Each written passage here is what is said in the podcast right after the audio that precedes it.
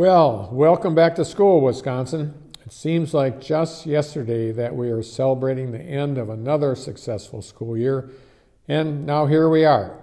Whether you spent the past few months traveling, enjoying the outdoors, catching up with family and friends, relaxing, or playing pickleball like Kathy and I did, I hope you had a great summer and that you're ready for another great school year of collaborating, curating, and learning. I believe, as I've often said, that what's best for our kids is what's best for our state. That's why when I gave my first inaugural address a few months ago, I talked about times like this of great division and resentment. I said we must return to our Wisconsin values of empathy, compassion, integrity, and civility.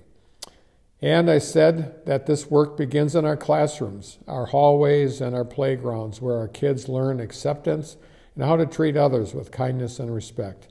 This is among many reasons why supporting education is so important.